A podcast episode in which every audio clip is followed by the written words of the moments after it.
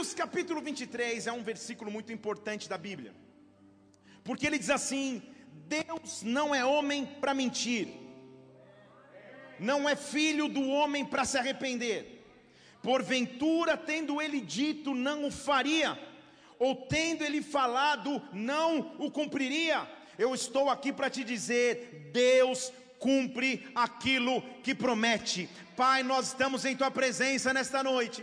Nós vemos aqui com o principal objetivo de adorarmos a ti, de dizer que tu és rei, tu és senhor de todas as áreas de nossas vidas. Nós dependemos integralmente das tuas mãos. Em ti está a nossa confiança, de ti vem a nossa esperança. Tu és o auxílio que precisamos em todos os momentos de nossa trajetória. Por isso, nesta noite, mais uma vez, Pai, vem sobre nós aqui, venha nos presidir aqui, venha nos envolver aqui, que a tua glória agora, de maneira sobrenatural, possa nos tocar, Pai, que em nome de Jesus Cristo, tudo aquilo que seria contrário ao teu agir, ao teu mover, ao teu sobrenatural, seja neutralizado aqui, e somente o teu reino entre em atividade, que o teu reino se manifeste aqui na terra, como já é no céu, como igreja, nós te pedimos e adoramos o teu nome antecipadamente, aplaudindo o teu nome por aquilo que o Senhor em nosso meio, aleluia, aleluia. Deus cumpre o que promete, Deus cumpre as suas promessas. Deus é um Deus que é capaz de prometer, mas não é um Deus que só fica na promessa, Ele cumpre. Dizem algumas esposas que existem alguns maridos que, por exemplo, prometem trocar uma lâmpada não olhe para ele, olhe para mim aqui. E essa lâmpada fica no armário por uns três meses até que ele troque. Ô irmão, estamos firmes. Aleluia. Pode aumentar um pouquinho seu teclado, Brendo. Há pessoas que têm dificuldade de cumprir aquilo que se predispuseram a fazer, a realizar. Tamanhas são as promessas de Deus para as nossas vidas, e muitas vezes elas não se cumprem, ou muitas vezes elas não acontecem, o que nos levam a crer que elas não vão se cumprir.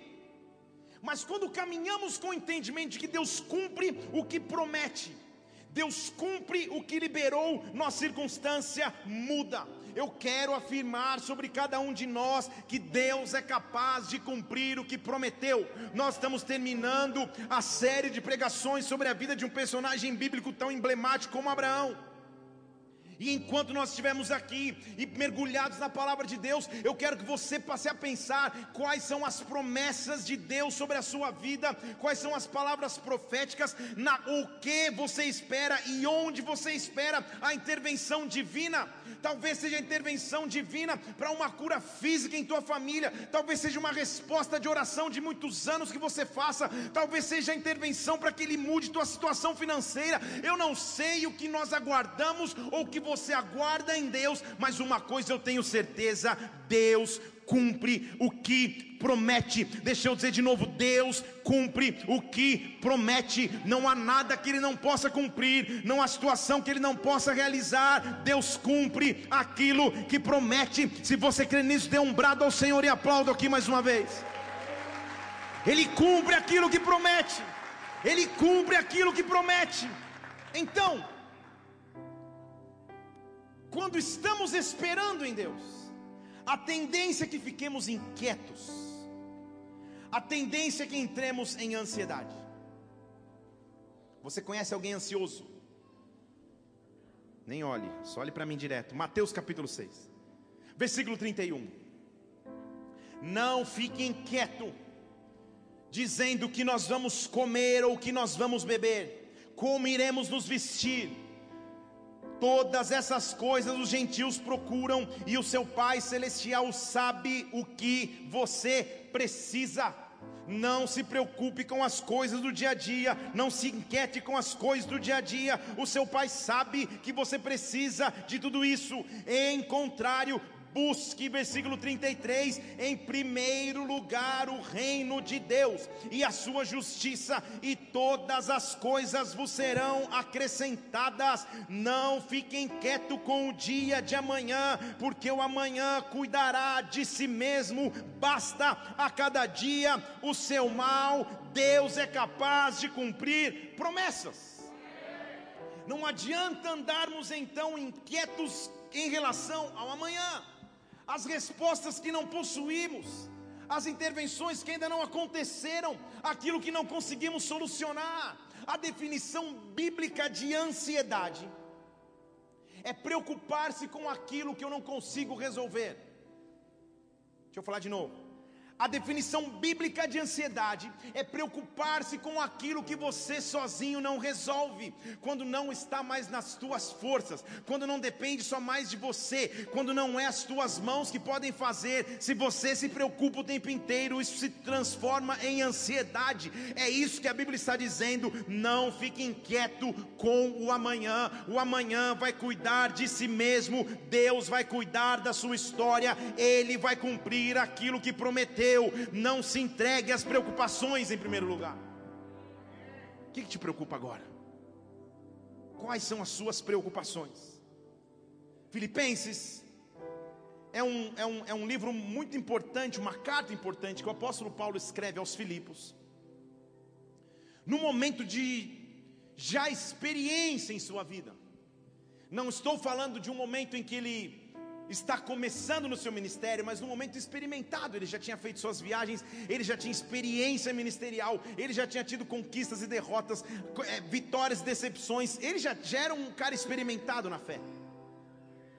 E lá em Filipenses capítulo 4, abra lá comigo, Filipenses capítulo 4. Filipenses capítulo 4, versículo 4 também. Paulo está dizendo, está tentando nos ensinar. E olha o que ele diz: regozijai-vos sempre no Senhor. Outra vez vos digo, regozijai-vos. Deixa eu falar mais uma vez para além da segunda fileira alguém dizer glória e mostrar que está aqui. Regozijai-vos sempre no Senhor. Outra vez eu digo a vocês, alegrem-se sempre no Senhor se alegre. Outra vez eu digo a vocês: se alegre. Esta alegria que Paulo está nos levando a viver é independente da circunstância que eu possa atravessar. Ele repete para que se torne enfático, ele repete para dizer: não importa a circunstância que você passe, se alegre no Senhor sempre, encontre força na alegria que o Senhor pode te trazer ele continua dizendo que seja conhecido, versículo 5, a sua moderação entre todos os homens, perto está o Senhor. Você entendeu o que ele está dizendo? Ele está dizendo assim: que o seu equilíbrio seja conhecido sempre das pessoas que estão ao seu redor. Ou seja, que você não seja aquela pessoa 8 ou 80, uma hora está efusivo de alegria, no, no dia seguinte não quer sair do quarto de tristeza. Uma hora você está dando os fogos de artifício, dizendo, ah, está tudo bem, aleluia. No dia seguinte você está, ah, meu Deus do céu, não seja equilibrado, alegre-se sempre no Senhor. Recebeu uma notícia excelente, estou alegre no Senhor. Recebeu uma notícia terrível, alegre-se sempre no Senhor. Ele é minha segurança, Ele é minha suficiência, Ele é minha esperança. Que a minha moderação e o meu equilíbrio sejam conhecidos de todos os homens. Que a paz de Deus, que excede o entendimento, visite os nossos corações. Que a paz de Deus venha sobre nós. É difícil viver essa paz no dia a dia em circunstâncias adversas, mas Deus vai nos prover e vai te prover com esta paz, com a ciência de que Ele cumpre todas as suas promessas, de que não há promessa que Deus não possa cumprir, de que não há palavra que Ele não possa realizar. Moderação, equilíbrio moderação. Nada tira a minha fé, nada rouba a minha esperança, nada pode roubar a minha alegria. Desespero não rouba. Ausência de paz não rouba. Eu não perco a minha alegria, porque a minha alegria está baseada no Senhor. Ele está perto, Ele não está longe, Ele está perto. Estão aqui comigo? como filho, passei há 15 dias atrás o momento mais difícil da minha trajetória de vida, sendo o único filho homem de casa. Vocês acompanharam essa história? Perdi meu pai com 70 anos de idade, pastor, vitimado pela Covid. É terrível passar por esse momento. É terrível ser o filho homem numa casa e fazer o que, o que se tem que fazer nessas horas, os trâmites nessas horas. É terrível ter que lidar com um mercado que é um mercado, que não respeita a sua dor, mas explora a sua dor. É terrível ter que entrar em salas, não vou entrar em detalhes, mas escolher detalhes do enterro do teu pai. E nesta hora, se Deus não te dá força, se Deus não te dá paz, se Deus não te renova alegria, se Deus não te dá moderação, você tende a desistir de tudo. Então entenda o que eu estou dizendo a você: quando Deus, independente da circunstância, manifesta sobre nós o Espírito Santo, há uma paz que vem sobre nós, uma paz que nos faz atravessar os obstáculos, uma, uma paz que nos faz atravessar as tempestades. Nem sempre tudo vai ser perfeito na sua vida, nem sempre tudo vai sair como você planejou, mas uma coisa, tenha certeza: Deus está sempre perto, o Senhor está sempre perto. Eu quero que você levante uma de suas mãos aos céus aqui, independente das circunstâncias que você está vivendo agora, independente da circunstância adversa que você possa atravessar agora, Deus cumpre as suas promessas. Deus cumpre as suas promessas. Ele vai cumprir aquilo que prometeu, que a tua moderação seja conhecida de todos, porque perto está o Senhor. Ele não está distante, ele está perto perto, Ele não está distante que não possa ser ouvido, Ele está perto do teu clamor, Ele está perto da tua oração. Clama e Ele te responderá. Adore-o nessa noite, exalte-o nessa noite, porque Ele responde aquele que clama. Eu clamo, Ele responde. Então o que Ele está dizendo? Quem assume a posição de se alegrar sempre no Senhor? Independente da circunstância, ter paz no Senhor. Entenda que esse regozijai-vos de Paulo não está falando de uma alegria exterior, não é andar sorrindo, não é isso, é mesmo na circunstância adversa, encontre alegria, encontre paz encontre motivos para sorrir, encontre motivos para se alegrar. Talvez você esteja enfrentando uma fase na tua história que você não tenha muitos motivos para sorrir. Talvez você esteja enfrentando dificuldades que te fariam mais chorar do que na verdade glorificar. Mas é neste momento, é nesta hora que Deus te traz moderação. É nesta hora que Ele te traz equilíbrio. É nesta hora que Ele te traz paz. E esta paz está à disposição daquele que busca a Deus. Essa paz está aqui nesse neste lugar, nessa noite. Essa paz é a presença do Espírito Santo que está à disposição de todo aquele que crê. Por isso que ele diz então, então ele, continua comigo, ele vem dizendo no versículo assim, ó, versículo 5 do capítulo 4 de Filipenses, que a sua moderação seja conhecida de todos os homens. Perto está o Senhor. E olha o que ele diz, versículo 6: Não andeis ansiosos por coisa alguma Antes, faça conhecido diante de Deus sua oração, súplica e ação de graças. Deixa eu falar de novo.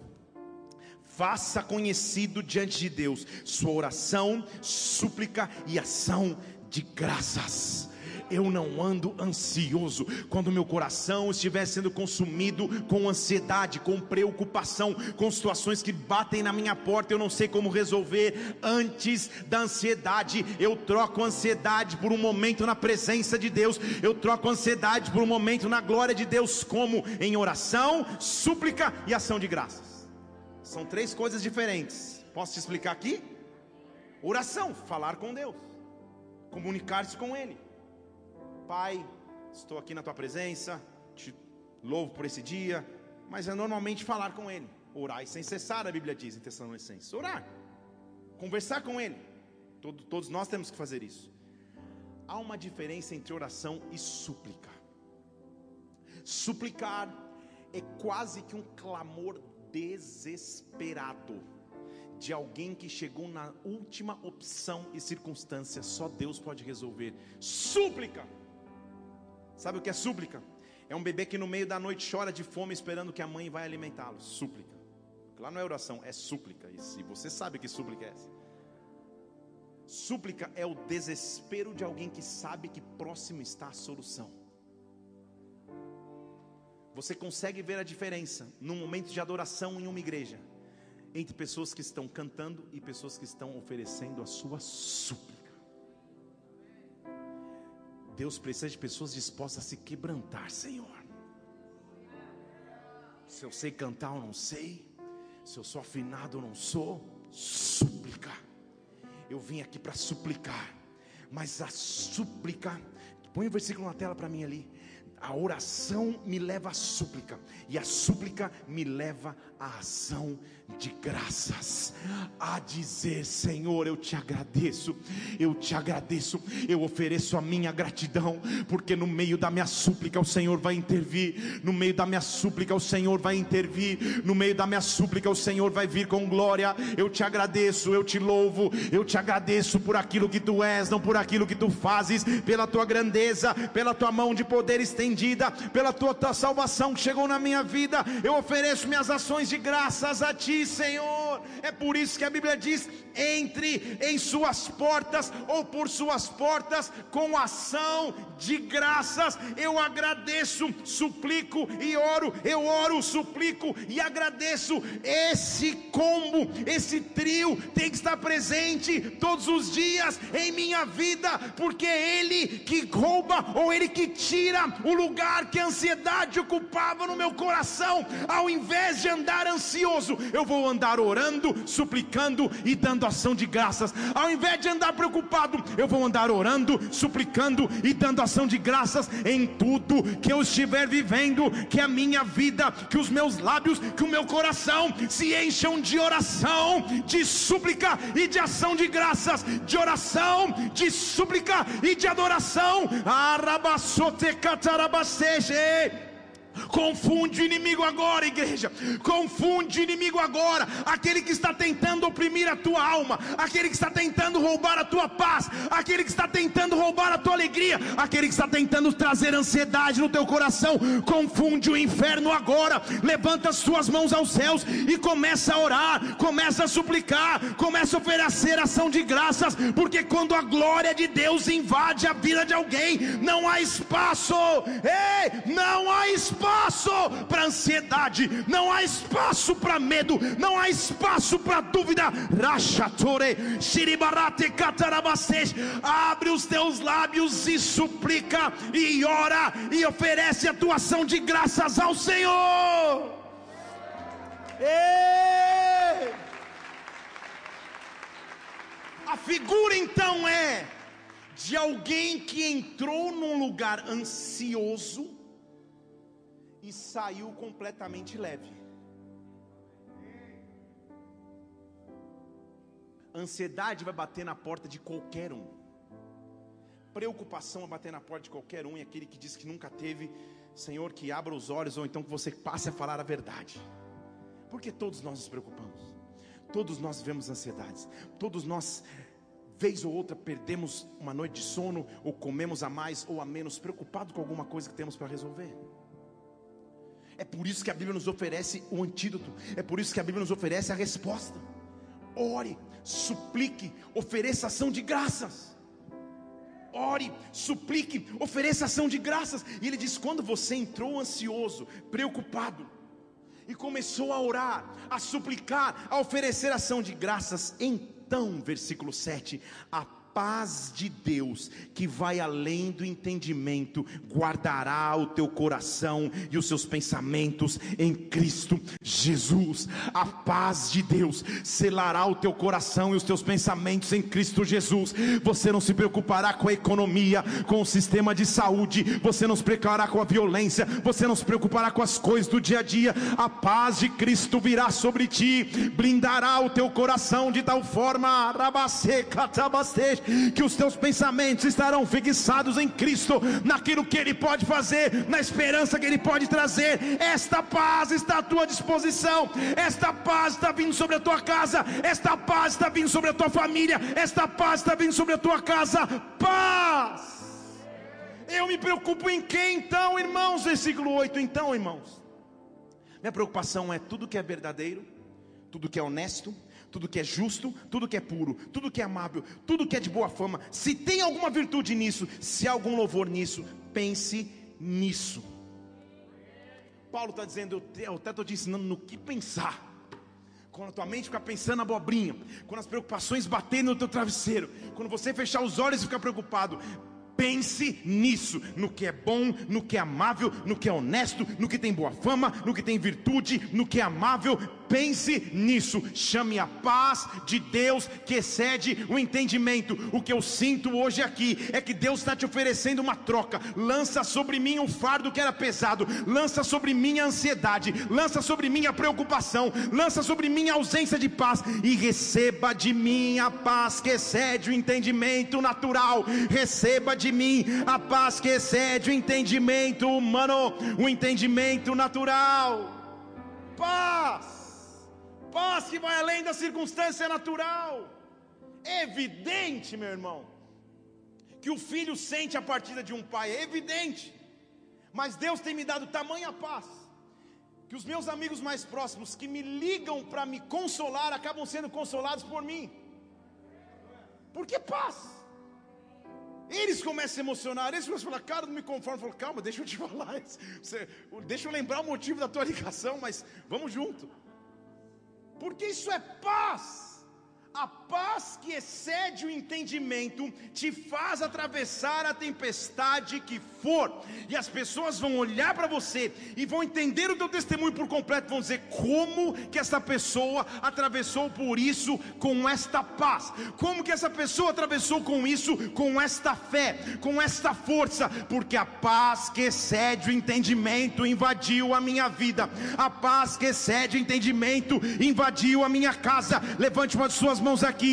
A paz que excede o entendimento invadiu a minha história. A paz que excede o entendimento invadiu o meu casamento. A paz que excede o entendimento tocou a vida dos meus filhos. A paz que excede o entendimento tomou conta de mim. Deus é capaz de cumprir o que promete. Deus é capaz de cumprir aquilo que prometeu. Deus é capaz de nos trazer paz para que eu não ande em ansiedade. De um Abraão que nós víamos na história, tentando resolver com as suas próprias forças o fato de não ter um filho. De um Abraão que engravidou a serva de sua esposa. De um Abraão que, quando Deus o visita, pergunta: Senhor, tudo bem, mas eu não tenho filhos, vai ficar tudo para o Damasceno Eliezer. Nós vemos um Abraão que agora se acalmou. Nós vemos um Abraão que teve o seu nome mudado por Deus, como nós vimos no domingo passado. E agora está pronto para entender que Deus cumpre aquilo que promete. Abraão, quando recebeu a ordem de Deus, para sair de sua terra e ir para o local onde Deus o mostraria, ele tinha 75 anos. E o relato que nós vamos ler agora aqui é quando Abraão tem 100 anos. Então faça as contas rápido, sobe um, nove fora, tal. Quantos anos ele esperou? 25 anos. E eu não estou falando de um cara que tinha 15 e esperou até ter 35, 40. Eu estou falando de um cara que tinha 75 e esperou para ter 100.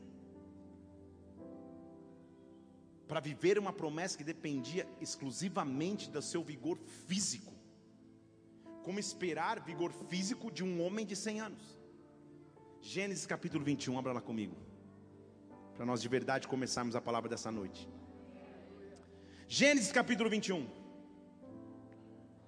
O Senhor visitou a Sara, como tinha prometido. Deus cumpre o que promete. O Senhor visitou a Sara, como tinha prometido. Deus cumpre o que promete. Deixa eu falar de novo. O Senhor visitou a Sara como tinha prometido, porque Deus cumpre o que promete. Talvez o teu nome poderia ser colocado nesse versículo. O Senhor visitou a Felipe como tinha prometido, porque Deus cumpre o que promete. O Senhor visitou ao Carlos, porque Deus cumpre o que promete. O Senhor visitou ao Márcio, porque Deus cumpre o que promete. O Senhor visitou Bola de Neve em Brasília, porque Deus cumpre o que promete. O Senhor visitou a minha vida, porque Ele cumpre aquilo que promete. Pode ter demorado 25 anos, mas o Senhor me visita. Eu estou profetizando sobre a tua casa nesta noite. Você vai receber uma visita. Você vai receber uma visita de um Senhor que é capaz de fazer milagres, de um Senhor que é capaz de fazer coisas sobrenaturais, de um Senhor que é capaz de cumprir promessas. Ele não explica como, nem de que maneira milagrosa aconteceu, mas Sara concebeu e deu a Abraão um filho na sua velhice, no tempo determinado que Deus havia dito, porque há um tempo perfeito para Deus em todas as suas promessas, há um tempo de cumprimento de Deus em todas as suas promessas. Não está tarde demais, Deus não se esqueceu, Deus é capaz de fazer. Deus é capaz de salvar o teu familiar. Há uma moça aqui preocupada com a salvação de um familiar próximo. Deus é capaz de salvá-lo, Deus é capaz de resgatá-lo, porque Deus cumpre a sua promessa no tempo determinado. Deus cumpre. Ele visita Sara. Sara concebe. Aí já é o sobrenatural, porque Deus dá vigor a um homem de 100 anos, uma mulher de 90 e tantos anos. Ela engravida e agora eles vão ter um filho. E o nome desse filho é Isaac.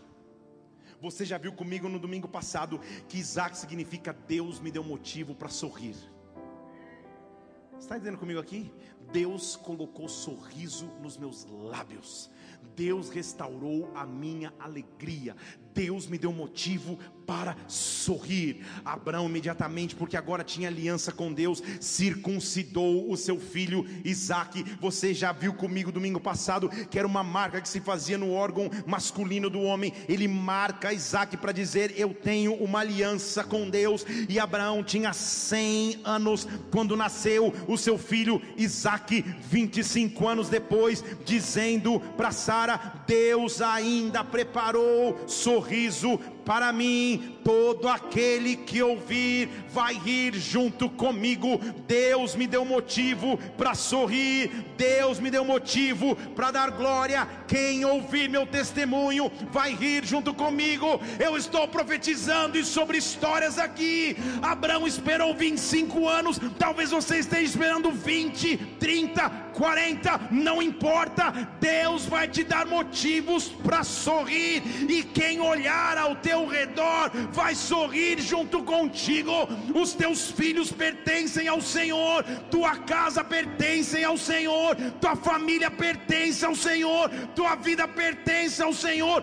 Deus vai te dar motivos para sorrir, Deus vai te dar motivos para se alegrar. Se alegre, se alegre. Oh! Deus vai te dar motivos para rir. Talvez isso hoje não seja a realidade. Mas eu estou dizendo, Deus vai te dar motivos para rir. Deus vai te dar motivos para rir. Tem Isaac vindo aí a caminho. E eu não estou dizendo que você vai engravidar, mas também não estou dizendo que não. Vai com calma, só para as casadas. Deus vai te dar motivos para rir. Deus vai te dar motivos para sorrir. Deus vai te dar motivos para rir novamente. Ele está substituindo a tristeza por alegria. Ele está substituindo a opressão por paz. Ele está substituindo a ansiedade por tranquilidade. Ele está visitando o teu coração nessa noite, te dando motivo para sorrir. Ah, aqueles que ouvirem vão rir junto comigo. Aqueles que ouvirem vão rir junto da minha história e vão dizer sobre mim, versículo 7: Quem diria? Que Abraão e Sara iriam aumentar um filho na velhice. Quem diria que era isso que ia acontecer na vida dele? quando as pessoas que te viram no passado, quando as pessoas que conheceram a tua caminhada, quando aqueles que cresceram junto contigo e que talvez nem imaginassem que você tivesse mais vivo hoje, tamanhas loucuras que você cometia, quando elas olharem para você, vão dizer: quem diria? Que Deus podia fazer aquilo que fez. Deus está te dando motivos para sorrir. Eu quero parar um momento nesse culto agora, para que você feche seus olhos e comece a orar ao Senhor o que tem roubado a tua alegria o que tem ameaçado a tua paz, o que tem roubado as tuas forças, o que tem roubado a tua fé, o que tem roubado a tua esperança. Para Abraão era o fato de ele não poder ter filhos, 25 anos depois ele diz: Senhor, o Senhor me deu motivos para sorrir, e todo aquele que ver essa história vai rir junto comigo. Apresenta aquilo que roubava a tua paz, que roubava a tua esperança, coloca aos pés do Senhor agora. Escute Deus dizendo: Não se preocupe mais, não se preocupe mais, não ande ansioso mais. Eu troco a minha porção, recatarabastej o meu jugo que é suave, eu coloco sobre ti nessa noite. Paz, paz. Ore pela tua casa, ore pelos teus filhos. Deus está dando ordem a respeito dos teus filhos. Deus está mandando anjos cuidarem dos teus filhos. Quando você não pode fazer mais nada, deixa que Deus faça. Quando você não pode mais cuidar, deixa que Deus cuide. Deus é capaz de cumprir o que promete. Se você crer, dê um brado ao Senhor e adore-o aqui. Ei! Agora, para mim, vem o momento mais importante da história de Abraão. Eu preguei toda essa série para chegar até aqui. Então você ainda tem chance de, de, de, de participar se você estava meio alheio. Porque começa aqui.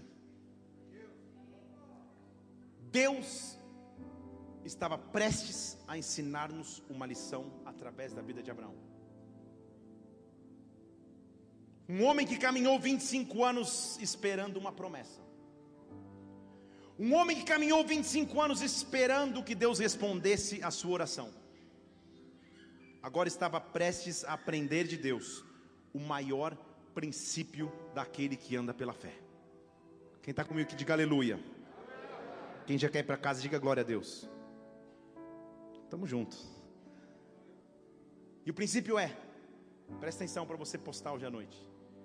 Nunca uma bênção do Senhor pode ser maior do que o Senhor da bênção. Deixa eu falar de novo. Nunca uma bênção do Senhor pode ser maior que o Senhor que te deu a bênção. Isaac era importantíssimo.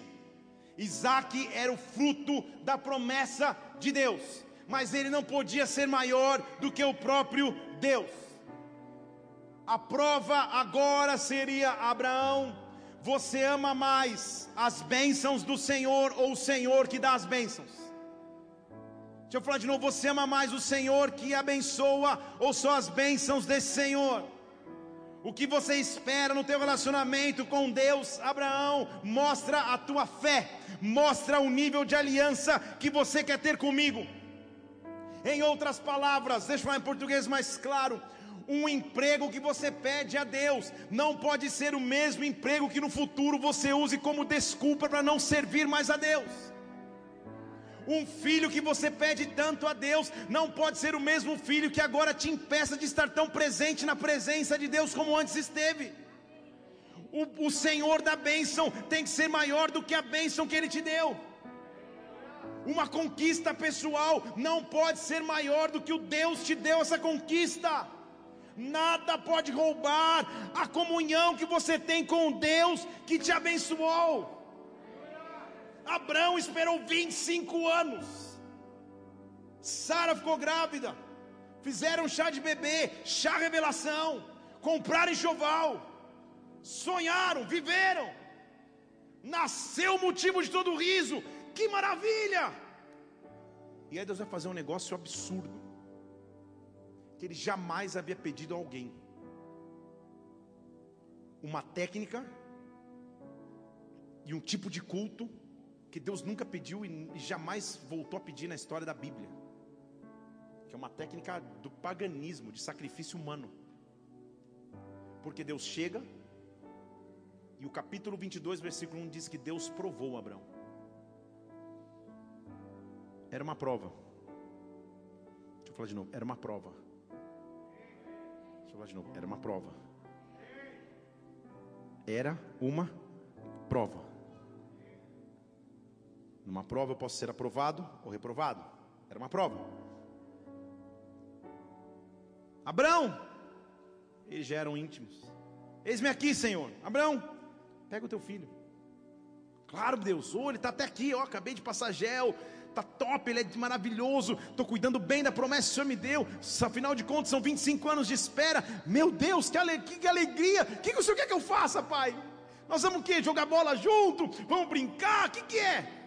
Leva ele para o Monte Moriá e sacrifique ele para mim. Quê? Você é para pensar na loucura?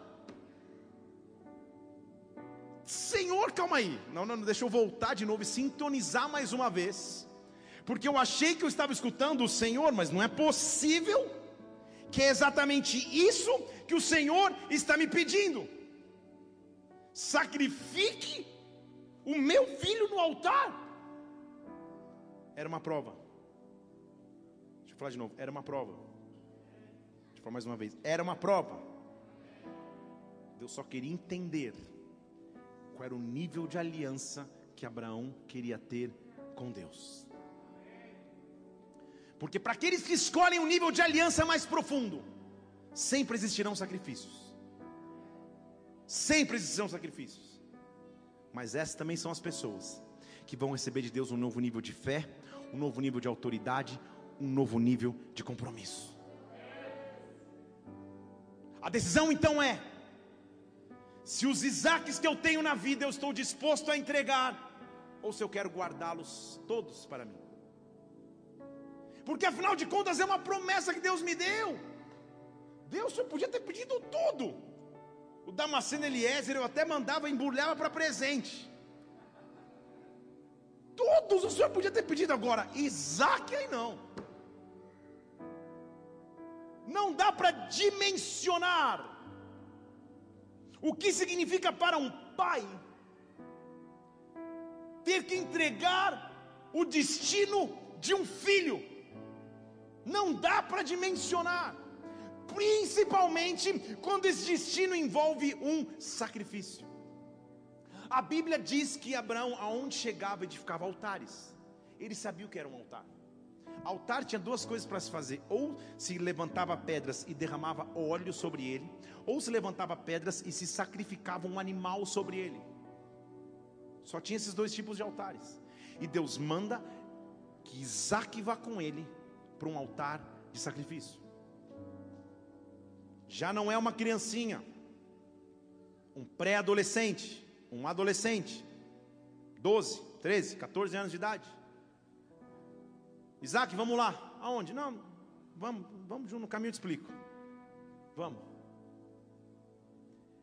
Como continuar confiando em um Deus que abençoa quando justamente as bênçãos que Ele me deu estão sendo ameaçadas? Como continuar confiando em Deus quando aparentemente esse Deus não me recompensa como eu achei que Ele me recompensaria? Deus, o Senhor me deu, é meu filho. Agora o Senhor leva para longe. O Senhor me deu, agora o Senhor pede. Calma. Eu só estou te aprofundando no meu nível de aliança para contigo. Deixa eu falar de novo, só estou Perceba que não há qualquer questionamento para Abraão. Abraão não fala, Senhor, calma aí, me faz entender um negócio. Era uma prova. E que prova é essa, hein? Dizem algumas linhas teológicas que Abraão pegou um papel, papel não, uma pedra, e escreveu: Quem me viu passar na prova e não me ajudou. Dizem algumas linhas. Que prova é essa? Que prova é essa? Era a prova da transformação de Abraão. Abraão foi um cara que sempre deu jeitinho em tudo. Quando Deus o chamou para ir, ele pega Ló e leva junto para garantir um herdeiro. Deus tira Ló do lado dele. Quando ele chega num local, ele pede para Sara fingir que era irmã dele com medo que ele fosse assassinado. Jeitinho. Deus tem que ferir com impotência um rei para que Sara não engravidasse desse rei. Pois lê lá a história.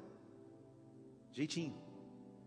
Quando ele se vê diante das circunstâncias de engravidar uma serva, ele não titubeia, engravida a serva, jeitinho. Deus estava provando, e agora, Abraão? Para a maior promessa da sua vida, você vai dar um jeitinho? Ou você vai entregar o que eu quero? Essa era a grande prova para Abraão. Qual é o Isaac da tua história? Não é o teu esposo que você vai apresentar em sacrifício, apesar de querer. É figurativo esse sentido dessa frase, sendo bem claro. Qual é o Isaac que hoje Deus precisa que você entregue?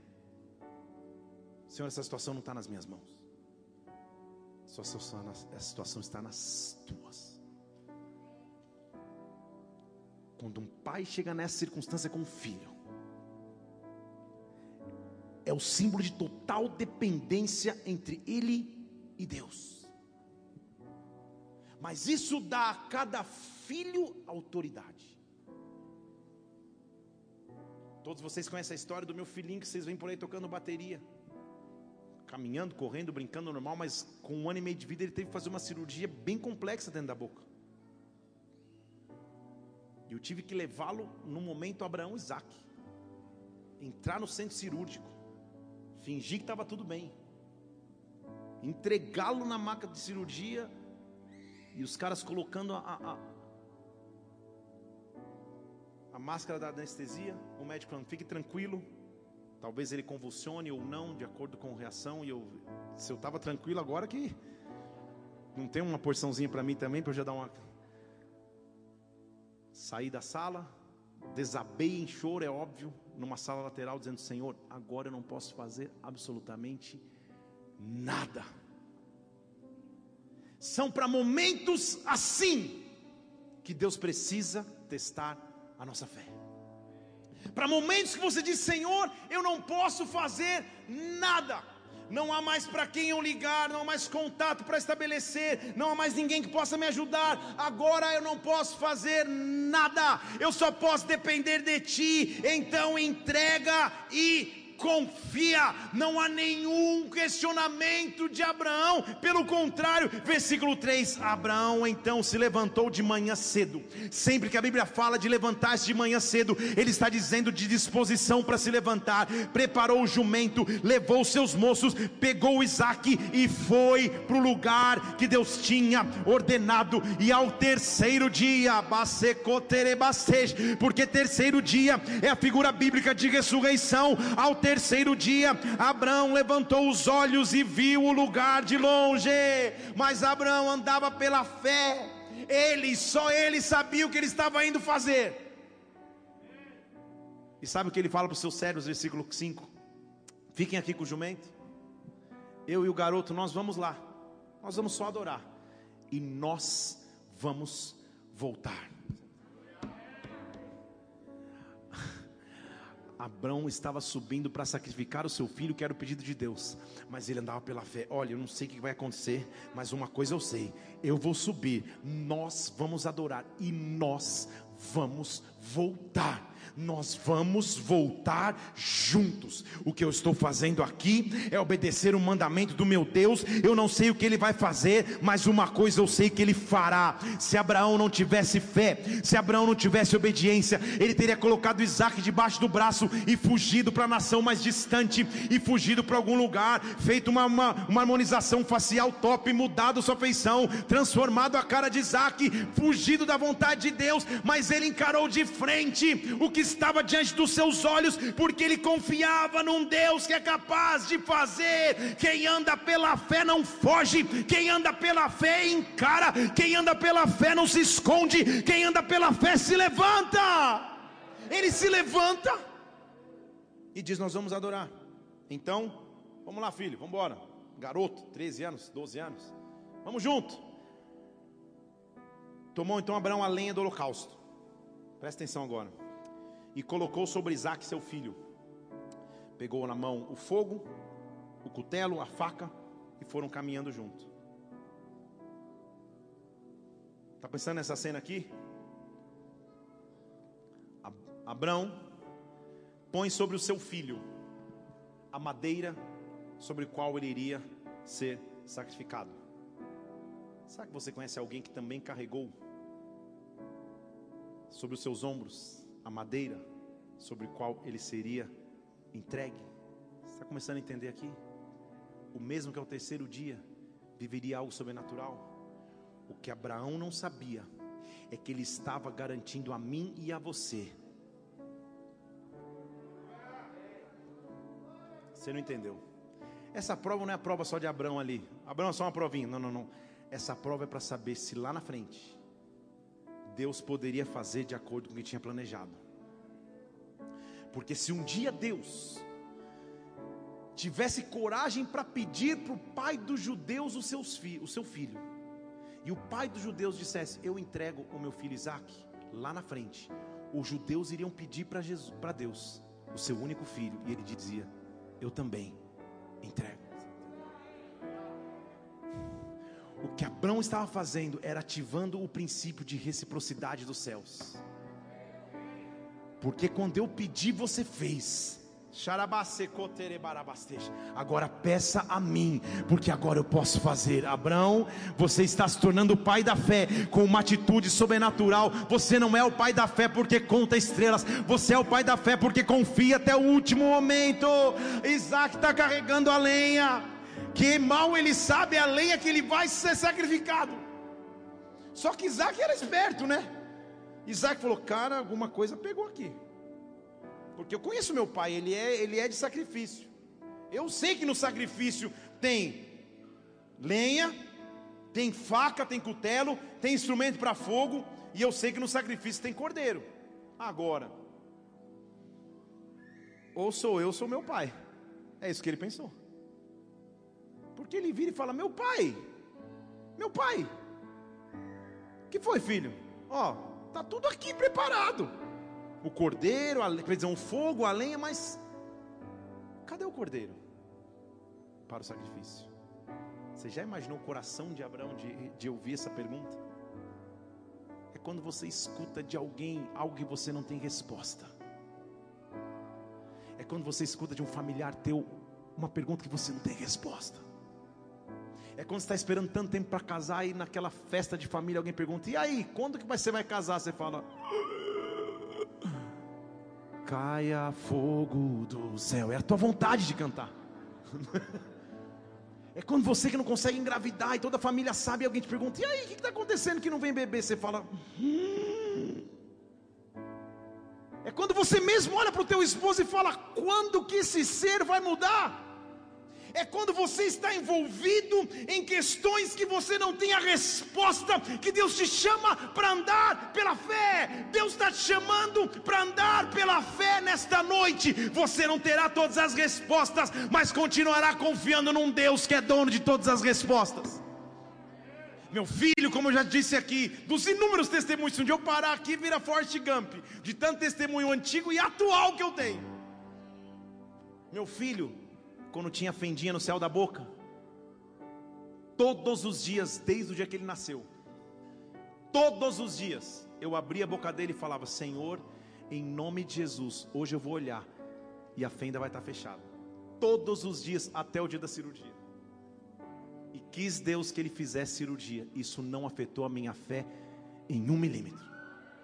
Deus continua sendo Deus, Deus continua sendo Senhor. O meu papel é continuar clamando a Ele, sabendo que a maneira que Deus faz é melhor do que a minha, que o plano que Deus tem é melhor do que o meu. Deus não precisa fazer do jeito que eu quero, da maneira que eu clamo, na hora que eu espero. O que eu sei é que Ele vai fazer, o que eu sei é que Ele vai cumprir, o que eu sei é que a cura vai chegar, o que eu sei é que a resposta vai acontecer, o que eu sei é que Ele continua sendo Deus. Isaac olha para o seu pai e diz: Pai, Pai está tudo pronto, mas cadê o cordeiro? Abraão vira para o seu filho, e no versículo 8 diz: Deus proverá para si o cordeiro, meu filho. Deus proverá. Eu não sei como Ele vai fazer, mas na hora que eu precisar, Deus proverá. Deus proverá. Deus proverá. Alguém precisa ouvir isso aqui nesta noite. Deus proverá. Então, pode aplaudir o Senhor. Então, talvez, o que nós precisamos fazer nessa noite é subir ao monte, com Isaac nas mãos, dizendo: Senhor, essa situação não é mais minha, mas ela é tua. Esse plano não é mais meu, mas é teu. O que roubava a minha paz, o que me trazia ansiedade, o que me roubava no dia a dia, agora eu coloco aos teus pés. Eu estou pronto para sacrificar diante de ti. Oh, porque Deus proverá, Deus proverá. Versículo 9 diz: Quando eles chegaram no lugar, Abraão preparou o altar, colocou a lenha e amarrou Isaac. Você não entendeu, eu vou te explicar. O que nós estamos lendo nesse versículo se chama legado. Porque não há como um idoso de 100 anos amarrar um jovem de 13 se não houver luta corporal, a não ser que esse jovem deixe. Estão aqui comigo? O que nós estamos vendo aqui é legado. Filho, nem eu sei porquê. Eu estou te amarrando porque Deus me pediu para te sacrificar. Não houve luta, não houve guerra, porque assim como Isaías 53 diz, que quieto como uma ovelha vai ao matadouro, o meu Salvador e o teu Salvador fez. Isaac estava cumprindo o legado de fé. O que Deus está me ensinando aqui é que a fé que eu tenho e como eu encaro momentos de dificuldade na minha vida, ensinam aqueles que estão ao meu redor, ensinam os meus filhos, ensinam os filhos dos meus filhos, ensinam os meus familiares, ensinam os meus filhos espirituais, ensinam os líderes que estão ao meu lado, ensina todo mundo que está junto comigo, porque quando eu atravesso uma situação que deveria me trazer desespero, mas na verdade me traz fé. O que eu estou ensinando é: Deus proverá, apesar das circunstâncias, Deus proverá. Isaac consentiu com aquilo que estava acontecendo, porque se ele tivesse que morrer, ele morreria com um legado de fé, mas ele sabia que Deus cumpre aquilo que promete. Levante uma de suas mãos aos céus aqui, há na atmosfera desta casa um ambiente propício para você andar pela fé, um ambiente propício para você confiar. Deus cumpre aquilo que promete. Confie, confie, confie, creia. Ei, creia. Deixa Deus entrar nos detalhes da tua história. O que é Isaac para você hoje? Qual é a situação? Qual é a prática? Qual é o comportamento? Qual é a preocupação? Qual é a ansiedade? Entrega, entrega, entrega. Coloca sobre o altar, entrega.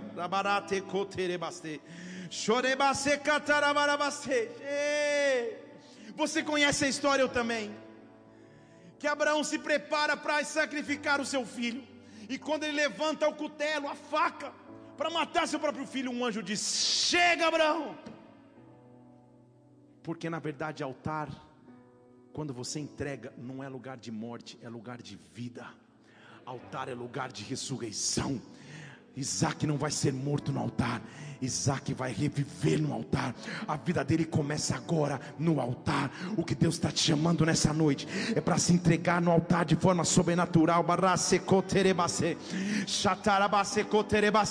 Porque quando você vem, altar se transforma no local de livramento, altar se transforma no local de ressurreição, altar se transforma no local de provisão. Então a Bíblia diz que levantou, versículo 13: Abraão os seus olhos e ele viu um carneiro preso no mato, foi lá e ofereceu no lugar de seu filho. Quem deveria morrer era Isaac, mas quem morreu foi o carneiro. Quem deveria morrer era eu, era você, mas quem morreu foi o cordeiro de Deus que tira o pecado do mundo. Por isso que naquele lugar Abraão chamou o monte de Jeová Jireh, que diz: No monte do Senhor se proverá, no monte do Senhor se proverá, no monte do Senhor se proverá. Eu estou profetizando sobre a tua vida, no monte do Senhor se proverá.